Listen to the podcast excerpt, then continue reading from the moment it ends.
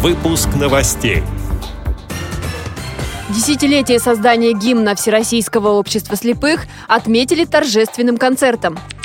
Вопросы развития предприятий Общества слепых Удмуртской республики обсудили в аппарате управления ВОЗ. В Петербурге решали проблемы профессиональной реабилитации инвалидов. Спортсмены Грязинского филиала ВОЗ завоевали пять золотых медалей на чемпионате по плаванию. Далее об этом подробнее в студии Анастасия Худякова. Здравствуйте! Культурно-спортивном реабилитационном комплексе ВОЗ состоялся торжественный вечер, посвященный десятилетию создания гимна Всероссийского общества слепых. На гимн ВОЗ претендовали 28 вариантов торжественных песен.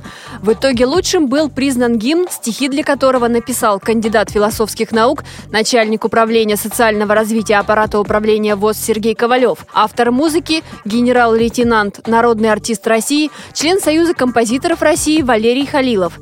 Трагически погиб погибший в авиакатастрофе в декабре прошлого года.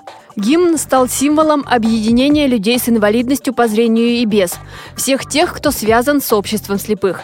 Президент ВОЗ Александр Неумывакин вспоминает, как велась эта работа. Когда были первые пробы в звуковом уже варианте, в хоровом, я тогда познакомился с Валерием Михайловичем Халиловым и говорю, Валерий, я представляю гимн, вот как гимн Советского Союза. Когда его слышали, даже противники пробивала и дрожь, и гордость за страну. Вот такой должен быть и наш гимн, чтобы он рассказывал о жизни, деятельности общества, и это звучало торжественно – в Москве в аппарате управления Всероссийского общества слепых по инициативе правительства Удмурской республики состоялось рабочее совещание по вопросам улучшения работы трех предприятий ВОЗ региона. Одна из актуальных задач на сегодня – сохранение рабочих мест для инвалидов по зрению и создание новых.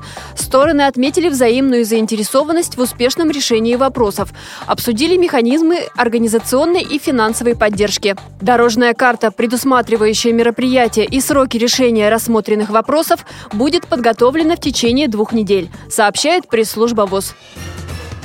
В Российском государственном педагогическом университете имени Герцена проходила работа интерактивной площадки «Профессионально-трудовая реабилитация и интеграция инвалидов». Мероприятие организовал ресурсный учебно-методический центр по обучению людей с ограниченными возможностями здоровья, созданный в октябре на базе вуза. На встрече присутствовали представители органов исполнительной власти, центров занятости населения, а также представители работодателей региона.